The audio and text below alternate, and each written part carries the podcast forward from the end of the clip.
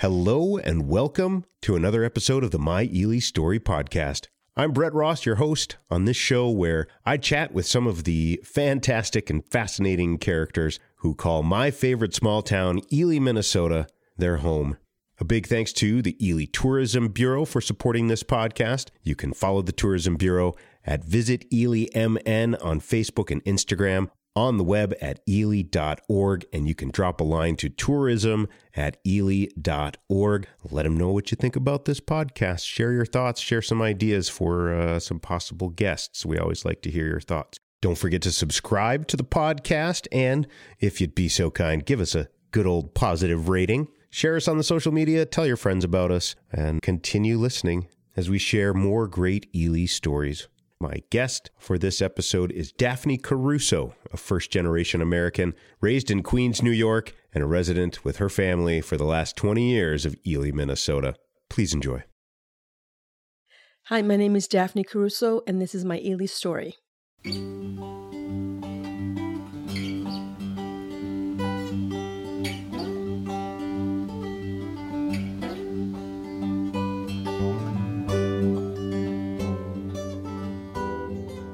So basically, uh, I'm a first generation American. Um, my parents are both from Colombia, and uh, it's a pretty interesting story.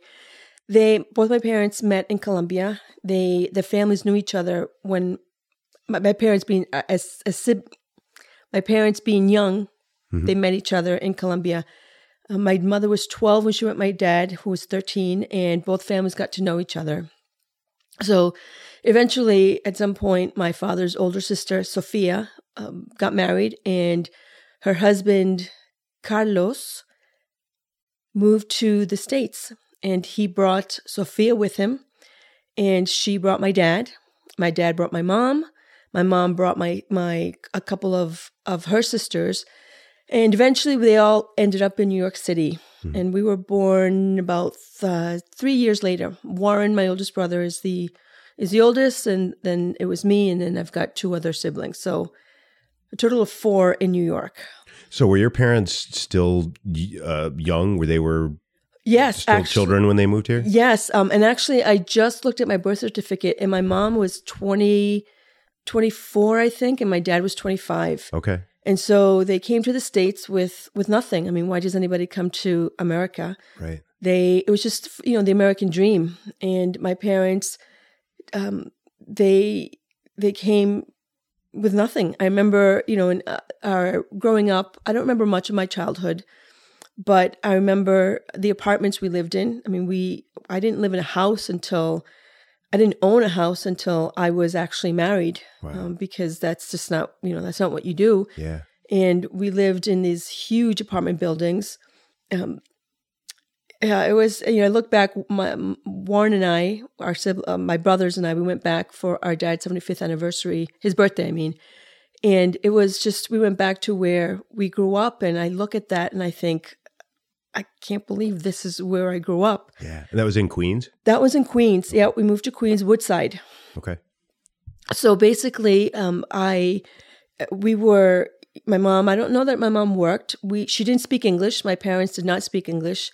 And they didn't speak English until my brother and I, I think, um, taught them at some point. Warren and I, my oldest brother, yep. we didn't speak English until we went to school. Really? So, you know, so it's it's when when I think about it, especially now that I, I teach Spanish, I think of it now. My the way I speak, the way I format my words, the the how I organize my words is based on on Spanish structure and on English. And so Spanish is my first language. Mm-hmm. I, I didn't learn to speak English until I was about um, whatever first grade is. And so, again, when I think back, everything about me, because both families moved to the States together, everything about me was was Colombian culture. Sure. The music, the food, the the everything, the language. And so it was almost like living in this little Colombian section in New York City. You know, so so we were there for we were there for a while. Uh, we lived, we moved around a lot. We we didn't have a car. You know, it was the train for everything, and really great memories of of going to Coney Island, going to Central Park, going to Museum of uh, no, actually not the Museum of Fine Arts. We couldn't afford that. the the the Museum of Natural History. Okay. Um, and again, these memories. I love to think back, especially comparing then to now. We didn't have cars. Uh, we were poor, you know, and there was four kids, and so the train. You took the train everywhere, and yeah. I've got these great memories of my mom having us four kids going to the beach to Coney Island or to Jones Beach, and you have four kids, you have whatever you need to take to the beach with you, um, you know, bags of bathing suits and toys. And so you get to the beach. It's probably an hour in train, I would say 45 minutes to an hour.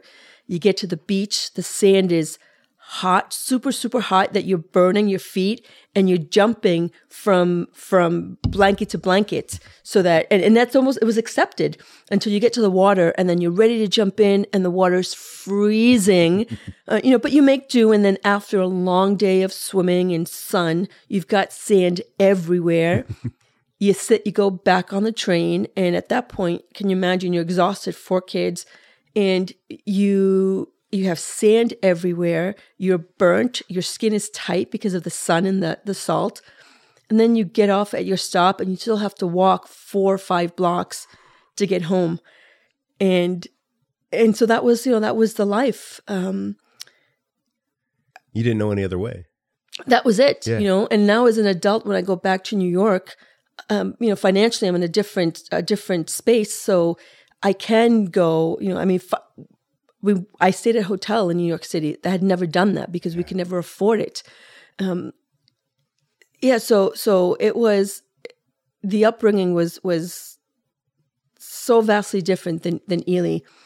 Um, but eventually, at some point, we we moved. We moved to Massachusetts. Okay. And we ended up there. Um, we ended up there, and we stayed for about um, my eighth grade to to high school. No, I'm sorry. to my graduation. I met my husband there. Mm-hmm. Now, was that um, like Boston area, suburban Boston? That was um, north of Boston. Okay. So we were in Lawrence, Mass. Um, and, you know, I think about it, and I don't, you know, I think about how much I want to say, but it's almost, I suppose you, you, you got to say it because it, it just, it makes me who I am. But, you know, we ended up in, in Massachusetts from one day to the next. Mm. Um, my dad decided that we were moving and and so he sent my mom and us four kids to Massachusetts from one day to the next. That was it. And so that's how I ended up in Massachusetts. And I um it was hard, you know. What kind um, of work did your dad do? My dad, uh, when he first moved to to New York, he was he worked at Swingline Staple Factory, hmm. And I don't know that my mom worked. I suppose with four young kids, she didn't work. but hard, yeah. It's hard and, and no That's money. Full time job you know? and then some. and and also understanding the the Spanish culture. It's um you know you have the the machismo, which right. is that you know the man is in charge of everything. The man decides what happens, and and so my, my mom grew up in that culture, and and so I imagine it was very hard for her uh, to, to, you know she didn't know anything uh, she didn't know anything else. Yeah. So eventually my dad took some courses in in dentistry. He was a dental assistant if i remember correctly. Okay. and i remember he had a a he worked in a laboratory in the bronx. And we would go to the bronx and when i remember about those i, I remember playing with mercury you know the mercury that oh, yeah. is outlawed now it's yeah. dangerous i remember little bottles of mercury I we'd put it in my my older brother and I, Warren, we'd put it in our hands and we'd play with the mercury. Oh my gosh! And I remember even on the wind, wind uh, the windowsill, we it was normal. You play with mercury, wow, no big yeah, deal. Yeah. Or he'd send us across the street. My my father's very very frugal, um, and he'd send us across the street to get quote unquote lunch, and that lunch was Wonder Bread, the white Wonder Bread, right? That's it, yep. and Oscar, Oscar Mayer bologna. Yep. That was our lunch. A piece of bologna in, in between two, two, you know, the, the white bread. Yeah. And that was it. We wow. didn't need any more. You right. know, that's all you need. Yeah. And so, um, and eventually he, he worked as a dentist. Wow. He worked as a dentist. And my mom had a couple of jobs, you know, here and there. but you know, and, and I'm jumping back and forth because it's so rela- you know, it's so interconnected. Yeah. Well, how incredible to come to the United States as a young immigrant and then work your way up to a dental practice. It is, you know, I, I look at my dad now and he's still very, very frugal. Mhm. And he, his concern has always been not spending money, but making money. Yeah. So he doesn't he he he he makes money not to spend it, but it's you know because they were so poor. My father was one of twelve or thirteen kids in Colombia, Wow. and they were they were poor. He was one of the youngest. They had nothing. Um, it was he he had all the hand me downs, and he remembers um, he preferred not to wear shoes. You know, they lived um, again. They lived in the in the I don't want to say jungles, but it's they lived out in in the in the in the jungle. I suppose Pretty close, yeah. pretty close Yeah. to it. You know, and my mom was one of 11 or, or 12 kids. And uh, my mother's father was killed when she was young, when she was about 12. So my grandmother worked as a, as a seamstress. She also worked rolling cigars. Oh, really? That was one of her way, you know, that was how she, she, she provided for her family. wow. What what part of Colombia were they from? My mom is from Cartago and my father's from, from Pereira around that area. Okay. Um, and really interesting is about four or five years ago, my father gifted my younger brother and I a trip to Colombia. And so I was there for two weeks Wow. um, and I was able to meet one of his cousins that uh, that my father grew up with. okay. Um, but even even better, before that, my, my father's trip back to Colombia after I think it was after fifty years, he and I went to Colombia oh, wow. and we went to where his dad was born. And you know so for me i it's it's it's almost it's really emotional for me because i don't know my history. Mhm. you know like I, you know, I think of people who come through the states through maybe ellis island or or people you know they've got this history. I don't have that history. I have no idea. I've heard stories about my grandmother but I don't I don't know where to you know I've tried looking up records. I don't there's no history. I have no idea and there's no written history either. So so for me it's very emotional when I think about, you know, I I would love to go back and and and have something especially for my children because we I have children now and and they married local boys and so they are so far removed from my culture even though it's just one generation yeah. They have no idea what it means to to live in another country to be so poor that that it's it's hard to fathom that you know Do you feel like you maybe bridged a little bit of that gap by making those trips back? I'm sure it was just barely scratching the surface. Well, actually, it's funny that that, and I've had this conversation before where I feel more collect more connected to my the Colombian side. Mm-hmm. So it's always been this inner struggle with me because I, even though I was born in the states, the only thing that makes me connected, you know, the only thing that makes me an American is being born here Yeah. everything else the language my culture um, the music the book everything else my family members ha- are all a direct connection to colombia Yeah. Well, I imagine the the closeness of the family when when you were young and like you said, only speaking Spanish in the household and always being around those family members that were all speaking Spanish, they were all Colombian. You're fully immersed fully immersed in that for at least the first five, six years of your life. at a minimum Yeah. um, and i would say even even beyond that you know the first five or six years is when when it, you don't hear any other language but Right. spanish and but you know so you go to school and you learn english but again all our you know all all my first cousins were all in the same boat where you get together and it's and and you especially for the adults you revert back to not actually not revert you stay in that culture because mm-hmm. that's your culture. Yeah. you know so so for me i've always it's always been this this trying to find this it's trying to find really who i am you mm-hmm. know because again i'm american but but but i grew up with this with the with the colombian culture Mhm. and and it wasn't until I, I've been teaching Spanish to, to the homeschool group here for the past seven years, six or seven years. So I'm immersed in it. I worked. I used to work as an interpreter. I was a medical interpreter, and I have I have my my degree in sign language and in Spanish.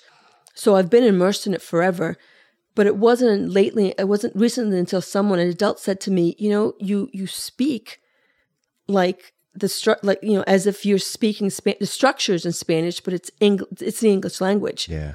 and which is why it makes sense now when I, when I say something, you know, I should say it in in I don't know in five words. Instead, I I use twenty words to say it because because I'm thinking, you know, it's it's in, it's ingrained. I mean, Yeah. it's it's it's who you are.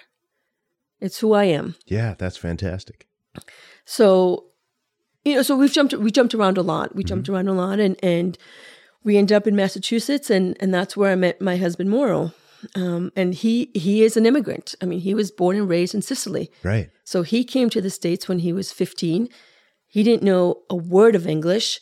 And within six months, he was speaking English. Um, and eventually, we we met through uh, one of his friends, and we we got married.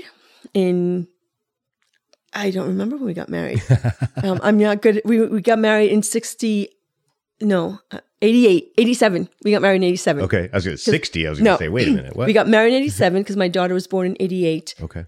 and you know and so we stayed in massachusetts he he started he and his brother started a business and i i stayed home i was a stay-at-home mom until my my children were ready to go to school so i thought to myself what am i going to do i'm 20 you know mid 20s i can't stay home it's embarrassing for me to be home at this age while my kids go to school so i thought hmm, what am i going to do um, and as it happened i've always been interested in sign language Mhm. so, um, you know, as a, as an anecdote, I was in grade school in in New York City, and I remember this this girl. Her name it was. I lived in a Greek community at this point. It was in Astoria, Queens. Her name was Anthula Pasilopoulos, Ah, great and name. we used to talk. I'm a talker. People who know me now know that I am a talker. so we sat next to each other and we talked and talked and talked, and eventually the the teacher separated us, and and and I thought, how am I going to communicate with her? ah, I'll, I'll learn the ABCs in sign language. so that's what I did. And that's how we communicated. And all I learned was the ABCs. I taught myself the ABCs. And so fast forward years later, after I got married and after I had my children, I wanted to go back to school. And I was at a friend's house and there was a paper that said, women, ret- uh, you know, women returning, going back to school or, and, you know, so, and there was, there was a sign language course a degree in sign language. So I thought immediately, I went home and told Moro, that's what I want to do. Yeah. And so I signed up. And I it took me three years to get my degree in sign language interpreting. And and after my after graduating, or, or two weeks before graduation, I thought, ah, I don't need any more education. I already have my associates, and I'm a first generation American, so I'm the first one in my family to get a degree. And I thought that was enough. And then I realized, well, well, that's ridiculous. You have two more years and to get your bachelor's. And I thought, well, what am I going to get my degree in? And then I decided to get a, an education, a formal education in Spanish. Yeah. Um, it's funny though, because I thought I was going to do well, but but I didn't. Really? Why do you think that is? Well, it's because uh, it's because as a as a as a native speaker, like an English native speaker, you just you learn. You don't know the the hows or the whys. Okay. You just you just learn the language, listening to your parents. So, for example, you can't explain in English, you know, why. You just know if it sounds right, if it doesn't sound right. You don't know the rules behind it. You just know it. Right. So, so in my case, I grew up speaking Spanish. I didn't know what the rules are. I didn't know when you're supposed to do this or when you're supposed to do that. But I just know that it's. I knew that it sounded right, and and that was solidified by the fact that there was another student who was in the same boat that I was, and we both struggled. We both struggled in our tests. We both struggled in in you know in understanding why the you know the grammar of it. But ironically, the the the the English speaking kids who learned Spanish, uh, who learned Spanish in grade school, they were taught they were taught the the rules. Yeah. So they knew the the whys or the why nots, and we weren't, and they were very jealous of us because we can speak it fluidly and and fluently, and I can read it. I, you know, I read it, I write it, I I I it's my language. Yeah. So so I struggled, um, but eventually, you know, I graduated and then I worked as a sign language and Spanish interpreter at um, at a hospital, a couple of hospitals. I was a freelancer. So you got to do both of those jobs simultaneously. So you would interpret for um, people that spoke sign language and people that spoke Spanish. Um, uh, it was trilingual, so I knew. Okay. So I I know sign language. I'm a native Spanish speaker, and I'm a my my A language is Spanish, my B language is English, mm-hmm. and so there are situations where yes, um, uh, I would interpret for for a situation where, an example, there was a there was a principal who only spoke English, the students spoke Spanish, English, and they knew sign language, and then the parents knew sign and spoke Spanish um, and and no sign they knew sign, and mm-hmm. they kind of lip read Spanish. So I was the interpreter, so I was interpreting for the three languages. Wow. Yeah, it's it's it's it's something else. It really you- is. Well, what an amazing uh, gift to be able to give people to help bridge those communication gaps, especially in a healthcare setting. Yes, yes, but you know, but but to be honest with you, as an interpreter or as a person who's hearing, we really had to be careful with that word help mm. because it, it insinuates that you know there is there is a dominant there's dominance and there's an inferior to, to the situation, right? right? So so it's more facilitating, you know, facilitating the, the yep. communication. But really, the, for me, I love the idea that there was this quote unquote secret language that I knew that not very many people knew, and so I could have a conversation across the street. I can have a conversation with somebody who's in the next car, or eh, you know, twenty feet away from me. As long as I can see you, yeah, we can have a conversation. Well, and how great that it started out from this desire to have illicit conversations I, I, in school. And it was a profession, you know. um, and so I did that for, for a long time. And then, you know, you fast forward to how many years I, I graduated and I worked. And then, and then as it happened, it's fate, I guess. One year, um, my, Maura and I were going to be, we're celebrating 14 years of being married. So I said to him, hey, why don't we go visit, um, no, why don't we go to Santo Domingo? I, I want to go someplace warm. I'm a beach person. I love the beach. I love the sand. And he said, yes. The first time in, in our 14 years of marriage, he said, yes, I'll go someplace with you where it's warm and, and there's a beach. So I was excited. Okay, I'm preparing, I'm making plans. And then I realized my girls, they were 14, uh, no, not 14. One was starting seventh grade and one was starting high school. So whatever those ages were. And then I start thinking, well, I want to take him with me because I can't. Who who doesn't want to go Santo Domingo? So I want to take him with me. And then logistically, it just wasn't working out. School and this and that. So I, I had an idea. Let's go visit my brother Warren, who lives in Ely. We'll make it a family vacation instead. And and he said yes.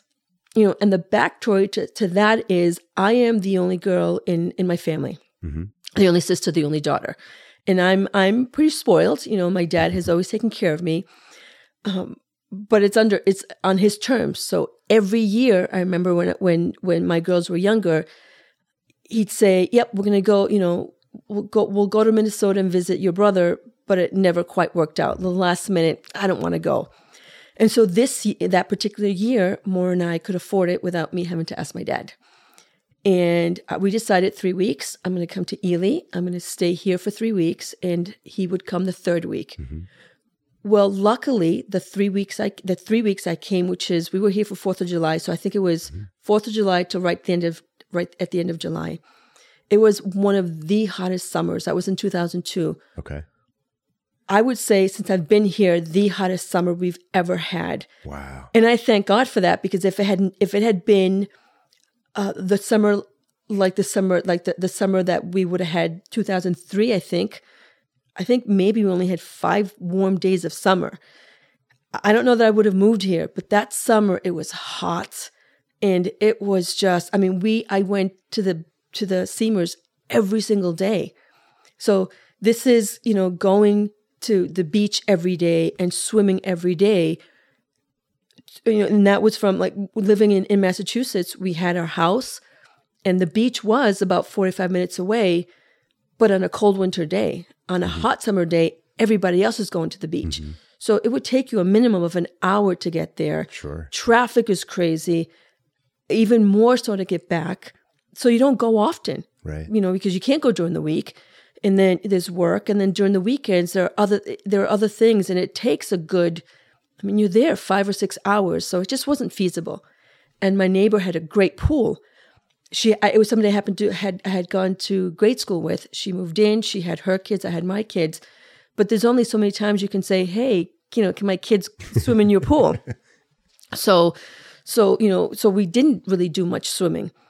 But here, my kids went swimming every day. And at that point, a friend of ours, Matt McGrath, and Sue McGrath owned the hotel. It, w- it was before Canoe on Inn. Uh, uh, Motel West, no Westgate. Westgate Motel. Yep. They owned the motel, and, and my brother lived right there. So, so we made my girls made friends with their girls, and Yeah. they went to the beach and they rode their bike every day. So by the second week, by the third week, the girls and I are saying, "Wouldn't it be great if Dad said yes, I want to move here?" But you know, it was almost like a, a pipe dream because more my husband's very particular, and obviously, you know, business wise, you have to make sure that the business that we that we have would thrive in Ely, and and so he came to Ely the third week, and um, my sister in law at that point, my ex sister in law, her father was the economic developer. Right. So Morrow sat down with him and they talked, and he deemed that yes, it, it would make sense, and we it is feasible for us to bring the business here. So, so okay, so we thought we'd we'd make the move, but you know how it goes. Um, when you go back home, it's it's almost like you forget. You know, was it really that great? Yeah. Was it really, you know, did I really love it that much? And I'm really going to upend my life to move to Ely.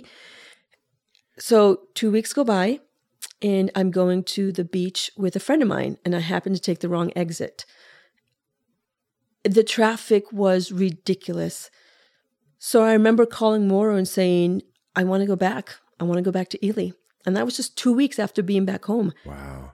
And he said, Are you sure? Because financially it's not going to be the same. He was doing he was very successful in his in his business.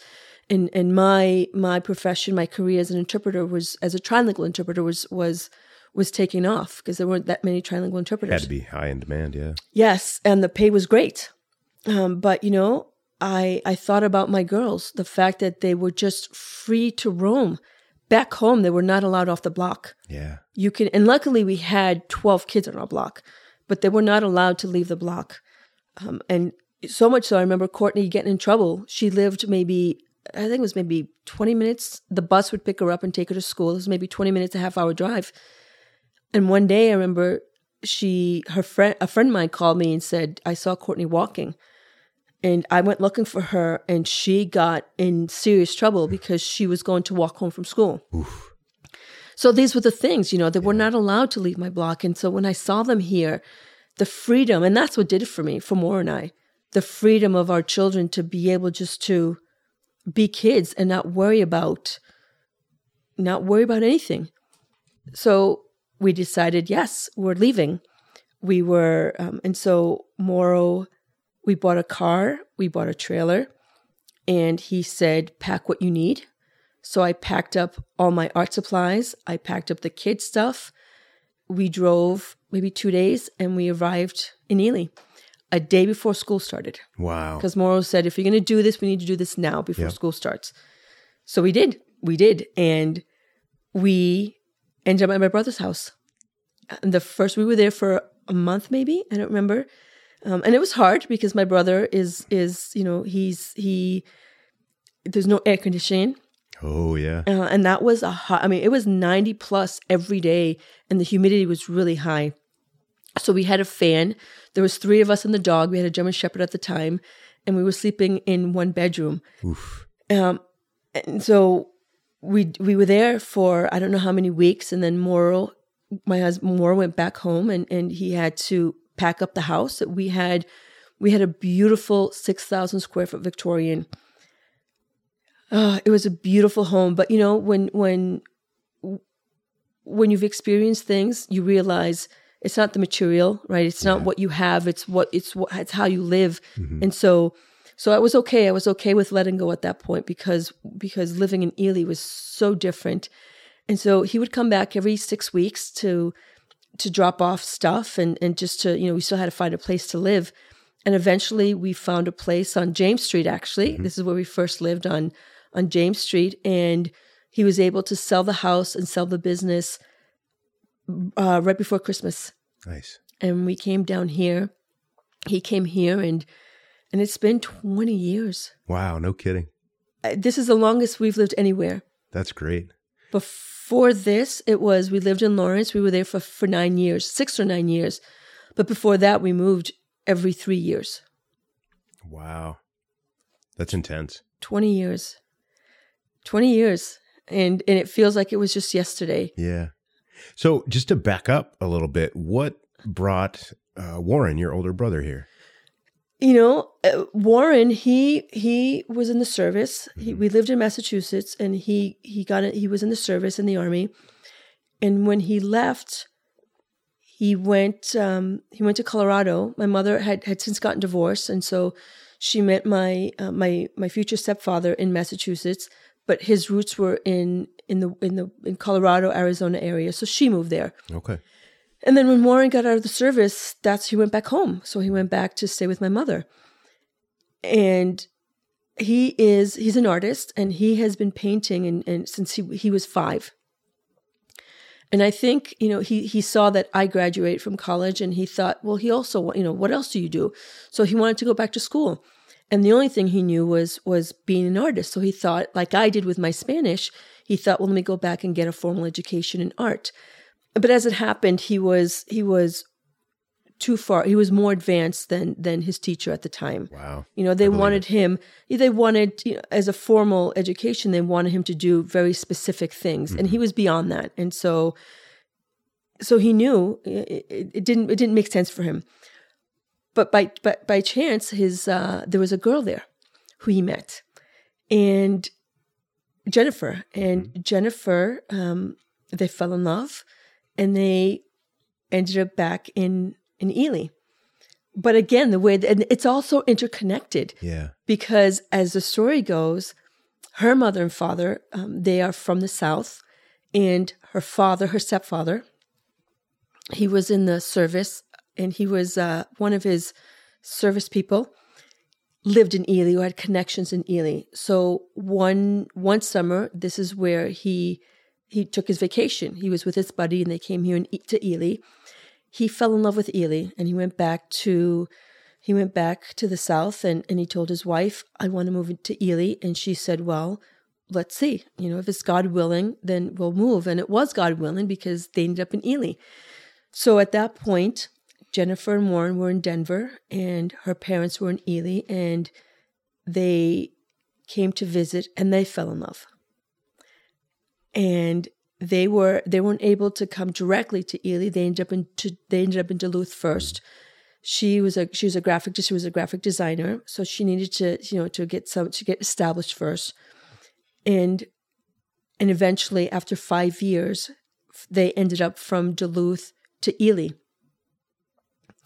But the connection is that for the longest time, I had wanted to visit Warren, but I never did because we didn't have the money. Yeah.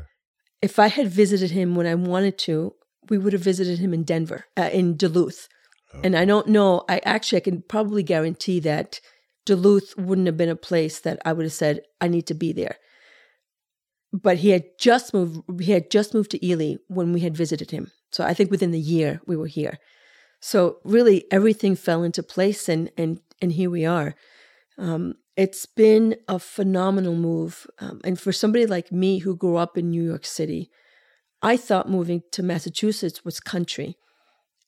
I had no idea what country means, you know? I mean, it wasn't until I moved to Ely that you real that I realized the idea that there's a forest out there that you can just go to. I mean, for me, Central Park was was was where you went to play in the grass when you needed to play Yeah. because where I lived there was it was all concrete. Our our our park, the local park, is all concrete. There is no grass, and we it was surrounded by bars. Where I went to school, think you know, and uh, it was all concrete or tar, Yeah. and and we had those the the bars to to keep I guess us in or people out. I don't know A little both. But the pool we used to go to astoria pool it's a it's a great pool surrounded by grass but the pool itself was all concrete. Yeah. And even now, I, you know, my body tenses when I remember falling on the concrete. And, and I remember you lay your towel out on the con- on the concrete. So you lay your, your towel on this hard concrete and you lay out like, you know, it's just, you can't compare it to grass or sand.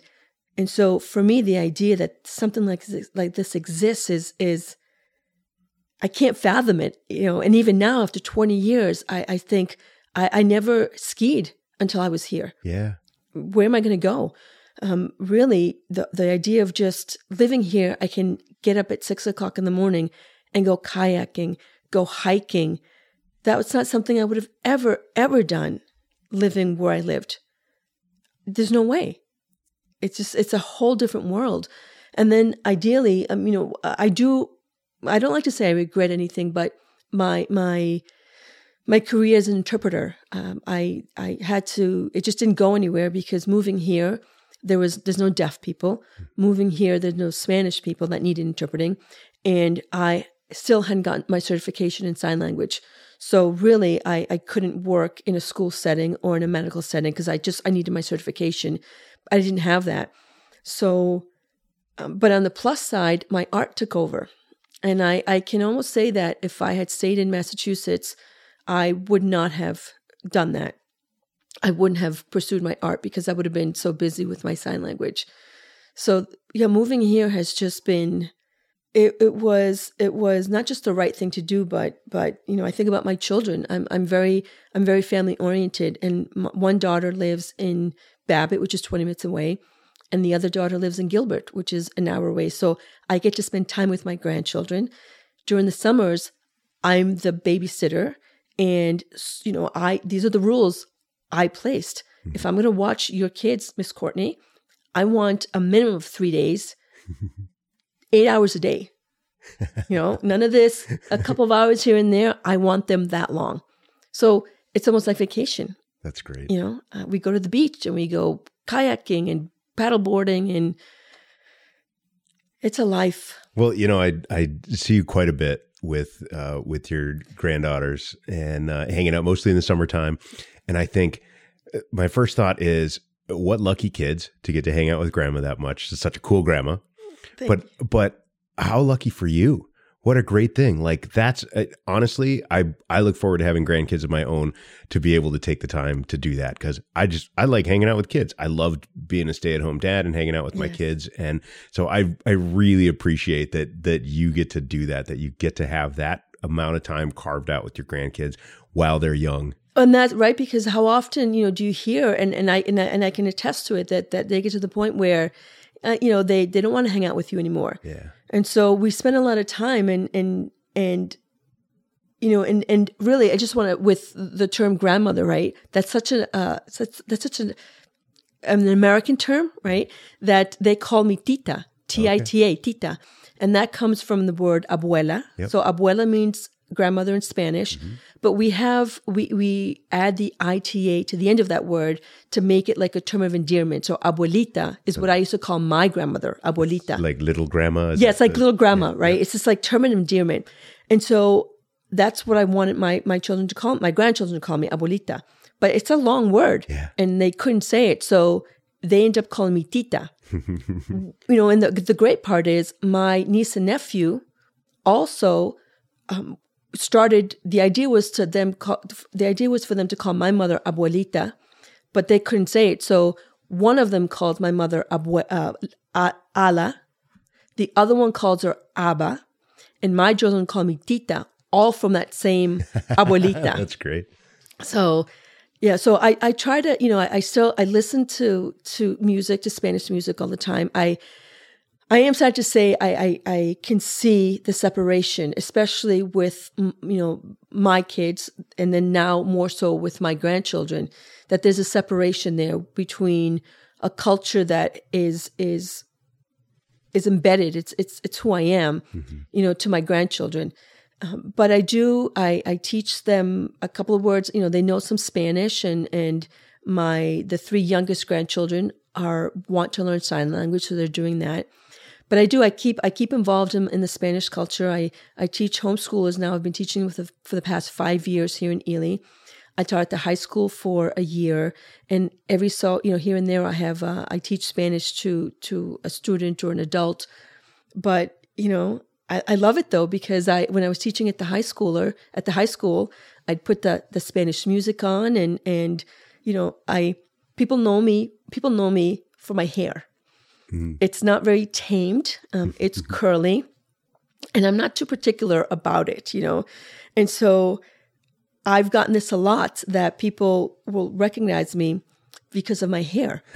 and so I remember one of the times at the classroom at the high school, here I am. Um, most of the students who are from this area are, uh, you know, the descendants are the the Swiss. What do you call that? The the Slovenians. Slovenians, yeah, yeah, right? Yep, so there's yep. a particular, you know, blonde hair and mm-hmm. and very thin, and I'm not. You know, I've got dark, I had dark curly hair and I love funky things, you know. So I'd go in there with my funky looking shoes and my hair all over the place. And I'd put some Spanish music on and I'd start moving. And I can see the kids kind of eyeing me up, you know. and so um, they never said anything. And eventually, towards the end of the year, it was, you know, it was, hey, put that music on. Nice. So I love the idea that I can instill a little bit of that, that culture for sure into Ely, which is very mono monocultural. That's really awesome. So talk about your art. That oh, thank you. I you know I I grew up watching my brother um, paint, and I've always I had always wanted to do that. My mother, my grandmother grew up, as I said earlier, supporting her family as a seamstress. My mother can sew without a pattern, and my grandmother used to make her own patterns. My my another aunt, my my aunt um, um, Esperanza used to also paint. Uh, I'm sorry, not paint, sew. Hmm. So I've always been involved with that. My father is a dentist. It's almost like an art, you know, forming the teeth. And so, sure. so I used to watch my brother paint all the time, and and I wanted to do that so bad, but I never thought I could. You think back now as an adult, and you realize I the difference between he and I is that he actually he practiced every day, and I didn't. So so I started with with things that you know I, I, saw my mother do the sewing. I used to sew little things, and then when I had my children, I used to sew them dresses and and household stuff. But always in the back of my mind, I wanted to I wanted to paint. And then one year, about ten years ago, actually in 2012, I I thought, you know what, I'm gonna get I want to get serious about this. So I took a class with this artist, Jane Davenport. She's in Australia somewhere, but she is exactly what I needed at that point in my life. And the difference with her is that she was, she made learning and she made painting f- almost like play, right? You have to learn how to play. Yeah. So I started doing that. And I took actually a number of her classes. And for that whole year, I did nothing but just practice, practice faces and practice practicing painting and drawing almost the entire year. And that was really the catalyst for me. I, re- I got better, right? You get better with more practice. And I realized, oh, I can do this. So that's when I started. I got, you know, uh, I realized I can do this. And, and so I really delved into it. And I, I worked hard at it. Um, and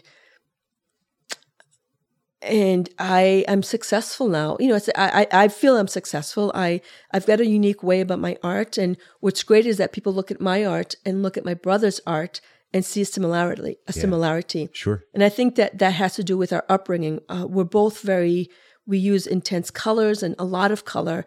And if you know anything about the Spanish culture, I don't care if it's Mexico, Colombia.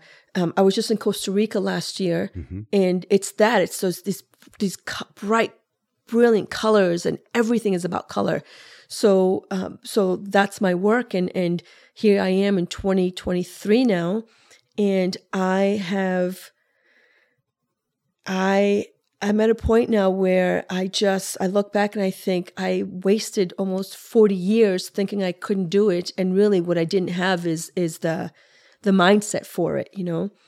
Um, but I, I work in acrylic and I work in watercolor and I work in in fiber. I love paper. I love anything having to do with art. Um, so it's been pretty funny because originally my Moro would say to me, "Uh, "What's this junk you have in here?" And because I would, and I took over the entire house. Yeah. I had the living room, and I had whatever spare bedroom there was, and and now you know we we have the art corner at the store. Uh, we own the art corner, so it's a pretty big building. So can you imagine all this space I have to put things away? And so so I have I have a lot but he, but I think Moro now has also realized that this is it's not just a hobby. This is it's a passion. It's it's I think about creating. That's what I think about before I go to bed. That's what I think about when I wake up. It's always you know it's it's it's just it's always in my head. And and so I teach a lot. I teach uh, both adults and kids, and and all of that helps me with my own art. You know, Sure. um, and right now I'm, I'm working on a series of paintings that uh, an acquaintance she went to Kenya this past summer and she posted these amazing photos of her time in Kenya on a, safari. So I asked her permission and I'm going to and she gave me the okay. So I'm going to do a series of of paintings, um, line work actually is what I'm going to do of these animals. So so I'm just I'm I'm So when you say line work, I'm not exactly line work um that. so ink so uh so think about think about um think about using a pen or um, an ink pen and lines so instead of painting i am drawing i'm i'm making lines and i'm um, almost like a coloring book you know to some extent but but you know to the umph degree it's more it's it's um it's more particular so I'm going to be using a pen and and drawing out my my image and then using watercolor And then to fill it in with paint. Yeah, Okay. yeah, fill in with watercolor. My main my main mediums are watercolor and acrylic and um and I've it's exciting, you know, because I I've seen the progress. i when I first started, I I was so frustrated because why is this acrylic paint drying so fast? I don't understand what I'm doing wrong. And so here it is, you know, t- 10 years, 20, no, 10 years later, and uh, there's progress. There's progress. And so much so that my friends, it's cool though, because my friends have seen my progress and they can say, you know, just not too long ago, someone said, it's been really cool seeing you start from, from nothing Yeah. to something. So, so that's um, I'm I'm grateful being in Ely for that one for, for that reason. There's no way I would have done what I'm doing now. And ultimately, when I think about it, the four things in my life that have been very that are that have been with me is my art, my language, my culture. Um, actually, three, and the health part of it. Um, I've been working out. I started working out was when I was in my 20s Okay. and here I am 55 and and I still do it. And so I teach over at the at the gym, heavy metal sports, functional fitness. So I teach uh, I I teach spin there and that's a huge part of my life. I teach Spanish which is you know who I am Mhm. and then the art part of it. So I'm getting to do the three things that keep me going that are my passion in Ely That's awesome. in Ely. And who would have thought? Not me. Right. Not me. Um, Ely was was was it was hard to get used to though for a little bit, especially when I first moved here. Being from a big city, you can you need something. No, you need something eleven o'clock at night. No problem. You go to the supermarket and you grab it. Purity Supreme. You'd go get it no matter what time. You need a pair of jeans or a regular shirt. No problem. You'd go to, you know, to a Target.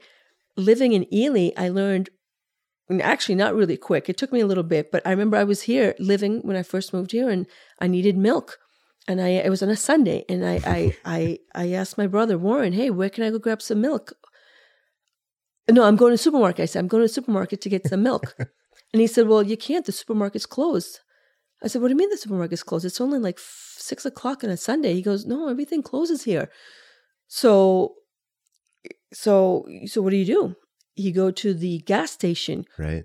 which in any town outside of Ely, in a uh, you know small town, you never go to the gas station to buy food. right. The only reason you go to the gas station is to get gas. To get gas. Yeah. So you know, so it was just like this this little prejudice thing I had to get over. Like, okay, you can go to you can go to the grocery to this to the um gas station Yep. to get gas or just get to the grocery store before four on a Sunday. or get to the grocery store. So you learn to adjust your time. And and the other thing was was checks. Back east, you do not use you don't use checks for anything Sure. because I mean, how can you tr- trust that check is not going to bounce? right. Right.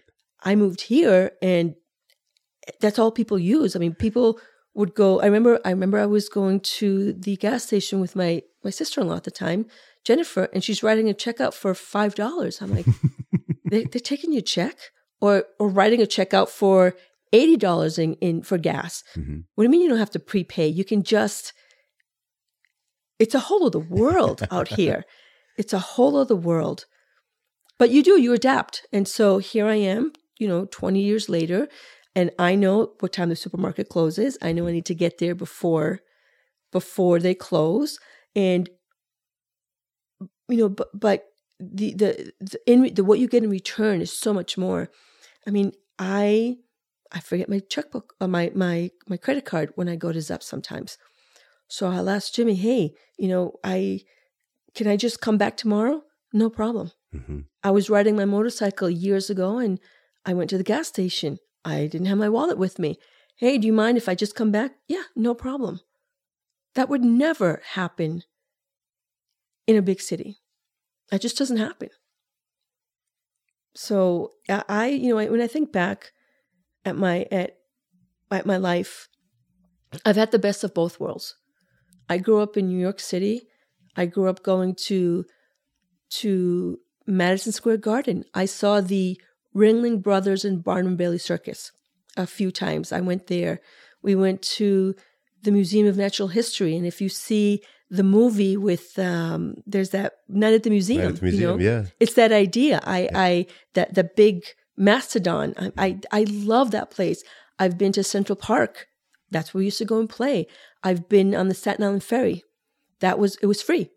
So we'd get on the ferry and and you know take the the, the round trip and come back. I've been to Radio City Music Hall. My mom used to take us. That was at a point where she could afford, um, you know, the entry for five tickets, but we'd go there all the time. I saw Lassie there, and so these are things. These are iconic New York City uh, things, right? Places, and that that was my backyard. And then I come to Ely, and I see, you know, I'm in, I'm, I'm, I'm in, in a place where I, I had no idea existed. And then the freedom to travel. I love to travel. I've been to Italy. I've been to Costa Rica. I've been to Mexico, Colombia. I I want to do more of that and incorporate that into Mhm. my artwork. So ideally, right, would be the, the ideal thing would be, you know, let's go to let's go to Colombia, um, let's go to Costa Rica, let's go I don't know anywhere. Let's go back. Let's go to Boston. You know, as a group. Let's as as you know somebody who's been there as as an art instructor as an artist. Let me get a group together and, and fly out to Boston and and and paint out there or paint in Mexico, paint in Costa Rica. Yeah. I mean, the possibilities are endless. I'm not a painter, but sign me up. You know, uh, here you go. You know, yeah, yeah. there you go. You know, Yeah. reference photos. I mean, Yeah. there's so much that could be done. but I, and, and so there's no way I would have been where I am now if I hadn't moved to Ely. That's fantastic. Yeah. What are some of the changes that you've seen here that that uh, have made the biggest impression on you from when you first moved here 20 years ago to now? I think um, I think I think some of um, the biggest impression I think it's the attitude of of the town. I remember when we first moved up here and we first opened up our our store, Custom Theaters of Ely. Mhm. Uh, Someone said to us, "You're not you're not going to last three months. Ely doesn't need a town a, a place a, a business like this." Mhm. And the business was it was Custom Theaters of Ely, and so it was electronics. It was selling, you know, your typical electronic stuff. Moro had the same business back in the East Coast. And moving up here, we had to adjust, you know, to to adjust to the economic structure of Ely. Mhm. And people would come into the store, and, and I mean, you think about where we came from. We came from a, t- a place where it, it was very, it was a very high end store. The cheapest DVD player was two thousand dollars, and so, and and he used to build theaters in in show homes. So we came from that. That was the mentality, you know, the very a very um, well kept store. It was it was a high end store.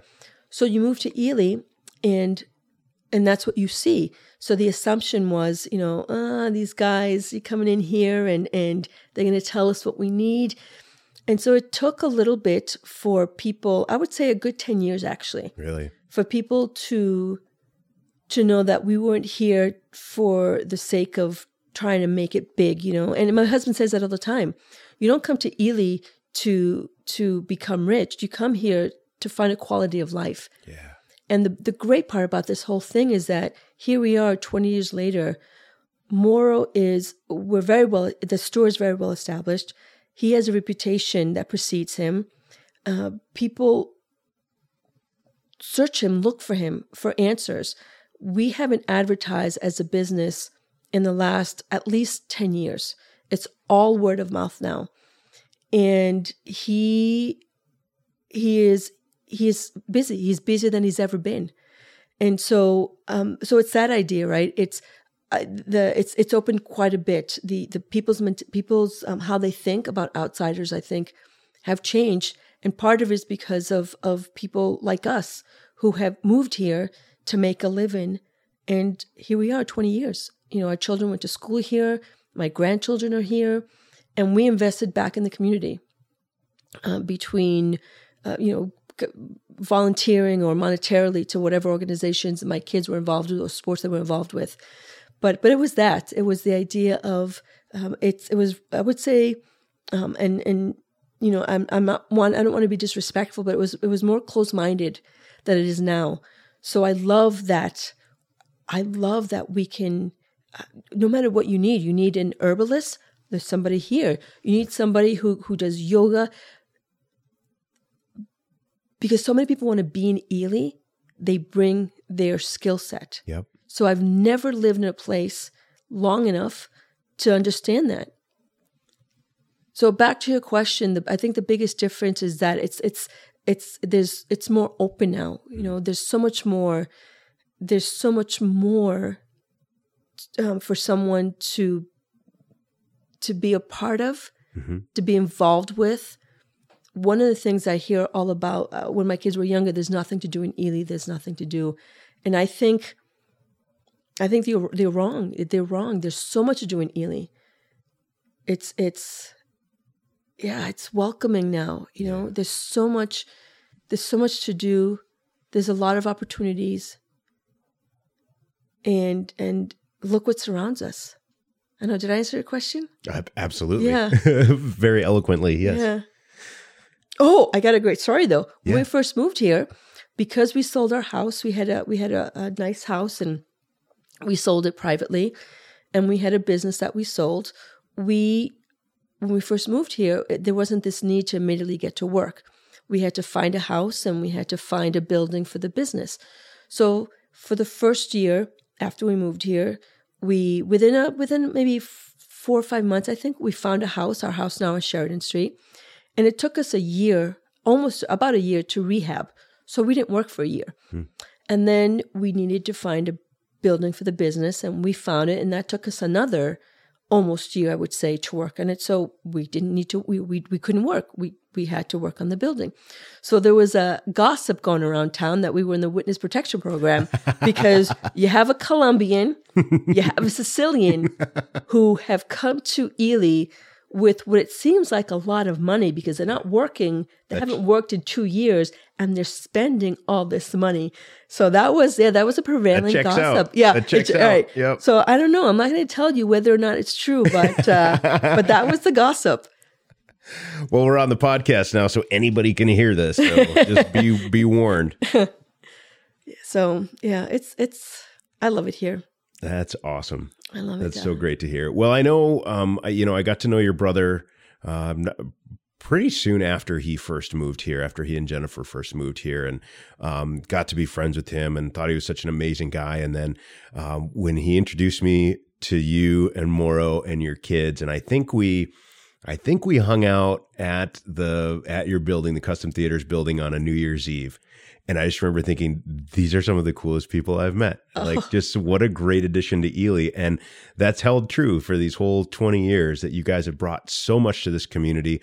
I've gotten to know Moro really well, working with him um, on various things. And uh, he's just, he's one of those people um, where if I if I'm ever in need of of anything, I know I can call him and he'll be there for me. He's Absolutely. just he's one of the most trustworthy people that I know, hardworking, honest, and um, yeah, and just an amazing family. You've got amazing daughters, and you to to you know to have taken your art and created a business with it, and and to teach people and and just really to share it. Uh, it's it's it's such a gift to the community. So th- thank you for being here and doing what you do. Thank you. I, I again, I go back. There's no way I would have done this had it not been in Ely. You know, it's the the art part of it is it's a passion. You know, it's it's it's the essence I, I could say of who I am. You know, and and so it, it's it's worked. And and you know, I think about my my oldest daughter Courtney and my youngest. Uh, so I've got two Courtney and Alexandra.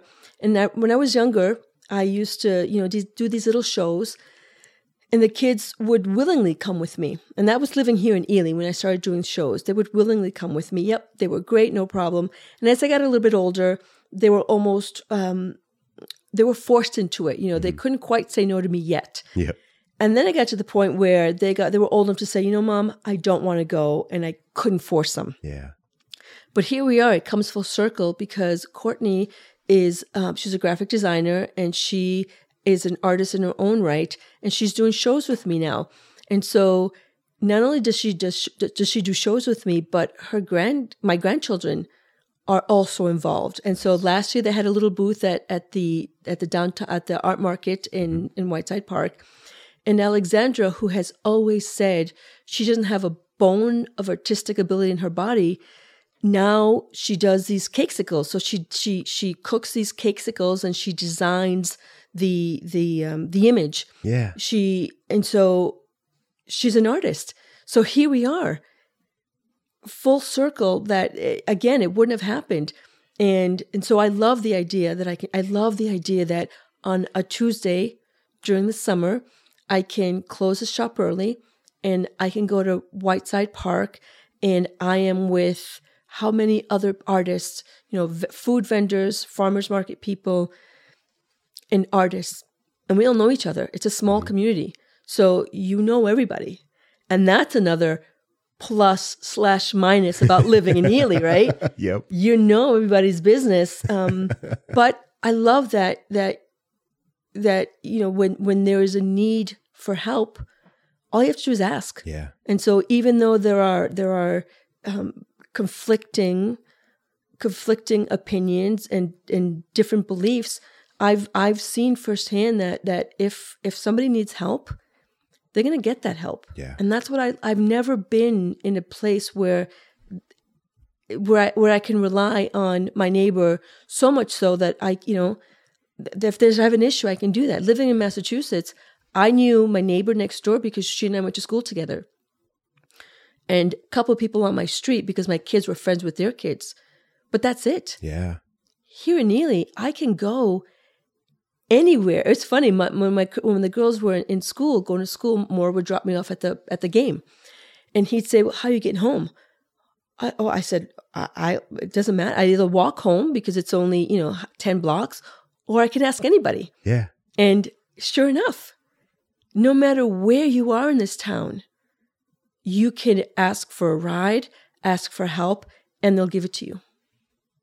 It's pretty special. I, I you know, if you haven't lived it, it's, it's, it's, it's, if you haven't lived that, it's a hard thing to understand. And I think for people that live here, that grew up here, it's commonplace. Mm-hmm. So it's, you know, so it's a normal thing for them. But for somebody like me who have who has come in from the outside, to see that, to see that that actually exists. You know, you, you watch these movies about these little small towns where everybody gets together, everybody knows each other. That's a reality here. Yeah. And so, you know, how can how can you not want that forever? It's a great thing. I agree, hundred percent. So, if people want to know more or see more of your artwork, where can they do that? I have uh, I have the art corner, so I do have my artwork there. I um, for as much as I like don't like social media, I do have an Instagram account, and that's Daphne Caruso dot artist. Um, and just to f- clarify with my name, my name is Daphne, but it is spelled in in the Spanish way, so D A F N E as opposed to D A P H N E, Right. uh, because the only sound that makes the F sound in Spanish is the letter F, Yep. not the PH. Right. So so there, yeah. And then um, I do have I have my stuff at the Art and Soul Gallery, and I do have a couple of pieces, jewelry pieces at Piragis, and um, and in Virginia. I have, if I can remember the name of the the framing place in Virginia, Fine Art Gal. No, fine. I don't remember. Um, but yes, but anyway, I I'm always yeah, and and you know, and I do I because art is such a passion.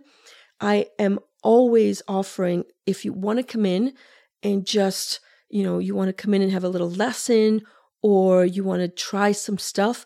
I am always open for you to come in and do that because I that's what I love. That's what I love, and that for me, you know, you said earlier, I don't want to pat myself on the back, but that is my gift to to people because I I love what art can do for you, you know, to you as a as a as a person. It, it- the it, it just you end up with um what's the word? You end up you you know there's this feeling of of proud. You, you're proud. There's a feeling of autonomy. There's a feeling of accomplishment.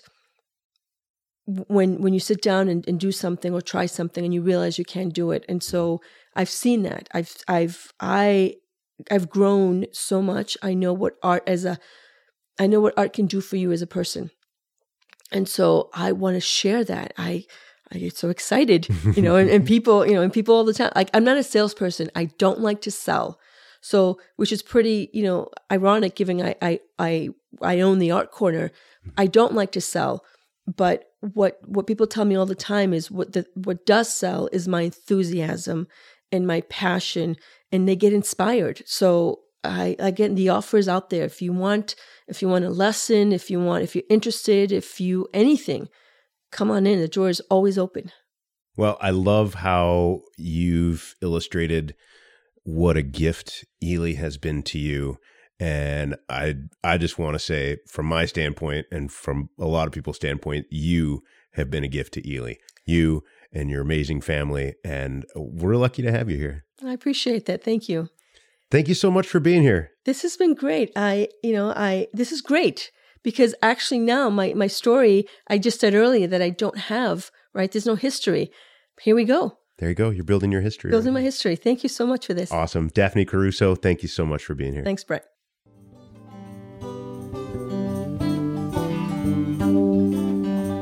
Thank you for listening to this episode of the My Ely Story podcast, and an extra special thanks to Daphne Caruso for joining us. If you're in Ely, I highly recommend stopping down at the Custom Theaters building on the west end of town to see her amazing art collection in the Art Corner. I hope you enjoyed this episode, and if this is your first time listening to the podcast, be sure to go back and check out some of the great guests we've had on on previous episodes, and stay tuned for the next one as well. Don't forget to subscribe and give us a good review wherever you get your podcast, if you'd be so kind.